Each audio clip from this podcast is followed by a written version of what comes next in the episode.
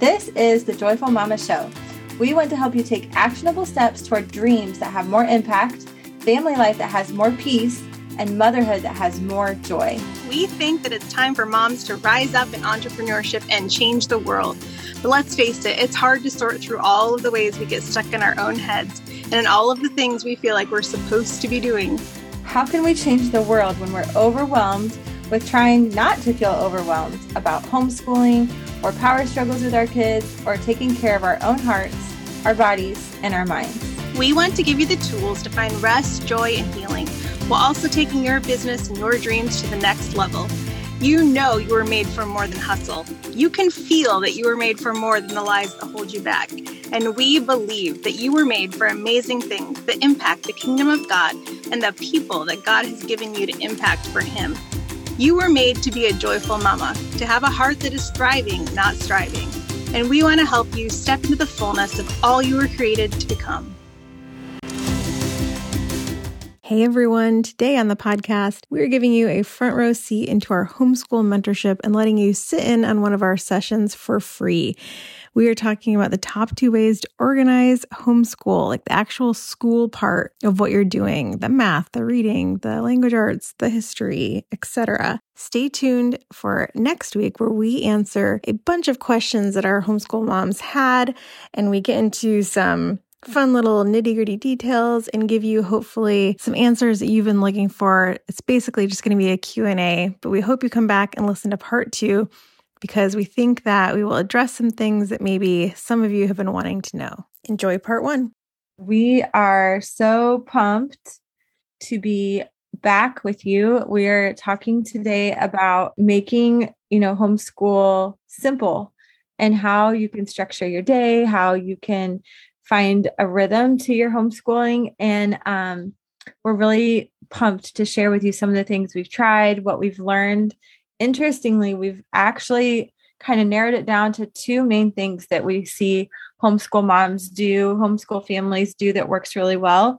So we're going to talk about both of those ways and how you can discover which of those ways is best for you. So the first way when you're doing your homeschool, you can have a checklist of like daily goals and tasks that you just want to get done. And it's not necessarily time oriented. It's just, I have a checklist and these boxes all need to be checked. It doesn't matter to me if they get done at 8 a.m. or if they get done at 5 p.m., but these are all the things that have to be done. Mm-hmm. The other way is more of like a time block rhythm where necessarily all of these things have to be done, checking the boxes, but maybe more so like during this time, I know I want to do math. And during this block of time, so you're not necessarily flying through things in a task oriented way, but you know what you're doing at different windows of time throughout the day. So, what um, have you used, Sara? What do you think works best? Like, how would a mom, if she's trying to figure out which of these to try, or which one she would like better, what advice would you give her on how to get started? So, to me, like I would especially advise a mom that's overwhelmed or a mom that only has a certain time frame to do homeschooling. I would advise them to use the time blocking method. So, let's say you have two hours let's say you have from 10 a.m to noon and you have to get all your homeschool done in that time frame because you have other things you you you just can't continue on um, I would definitely advise using a time blocking method. So you would be like, you would break it up into different blocks of time, like from 10 to 10:30 we're doing reading, from 10:30 to 11 we're doing math. And in a time blocking type of format, you're not trying to get through stupid fruit flies always in my around my plants in my room. Um, you're not trying to get through a certain like you're okay if you don't get through the lesson because what defines success in a time blocking way of doing it is just that the timer goes off. So from 10 to 10:30 we did reading. Yay, it doesn't matter how far we got in a lesson, doesn't matter how many lessons we did. We succeeded because the timer went off. Whereas in a checklist type of way of doing it, it's you've got maybe a more flexible schedule. You maybe have like several hours, like maybe you have from 10 a.m. to like 4 p.m. that you're trying to get homeschooled done. You know, you have a list of things you're you're getting through and it doesn't really matter if you take a big break in the middle. It doesn't really matter if the kids aren't wanting to do it at a certain time. You're like, that's fine. take a break, go play. We'll come back and do this later. And then as soon as the list is done, homeschool is over and everyone's free to do whatever they want. Yeah. Should we show them visually? Yeah. Um, so they can kind of wrap their minds around. Let's show them that um I've got Emma's homeschool list pulled up. If you want to, I can start with that. Mm-hmm. So this is like the this is the checklist approach. Checklist approach. Yeah, this is my six year old. So this she's in first grade. And this is the checklist that I have made her for this semester. I morph it all the time. Like if we're throwing something out and we're bringing something in, um, as you can see, we want to get through every day right now handwriting, we do our grateful journal, language arts, math, read for 10 minutes, review CC. And then I have things like brush your teeth, eat breakfast, clean your room. And then her and my son are in charge of cleaning the living room because it is their mess every day that makes our living room crazy town. So when she is done with all of these things, she checks it off one by one. And this is kind of more a way to empower your kids to also be involved in the completion of homeschool if you have the capability, you know, the time capability. Um, so I, I give this to her every day. I don't check things off of this, she does. And so when she's done with her handwriting, she checks it off, you know, one by one as we go through. So this is for me kind of how I start empowering my kids at a real young age. And we did this last year too when she was in kindergarten um, at a real young age how to be responsible for getting homeschool done and kind of how I play the whole like, well, you, it, yeah, sure. As soon as you're done with your homeschool, like we just have a couple more things to do and then you can watch TV or then you can go outside or whatever you want to do.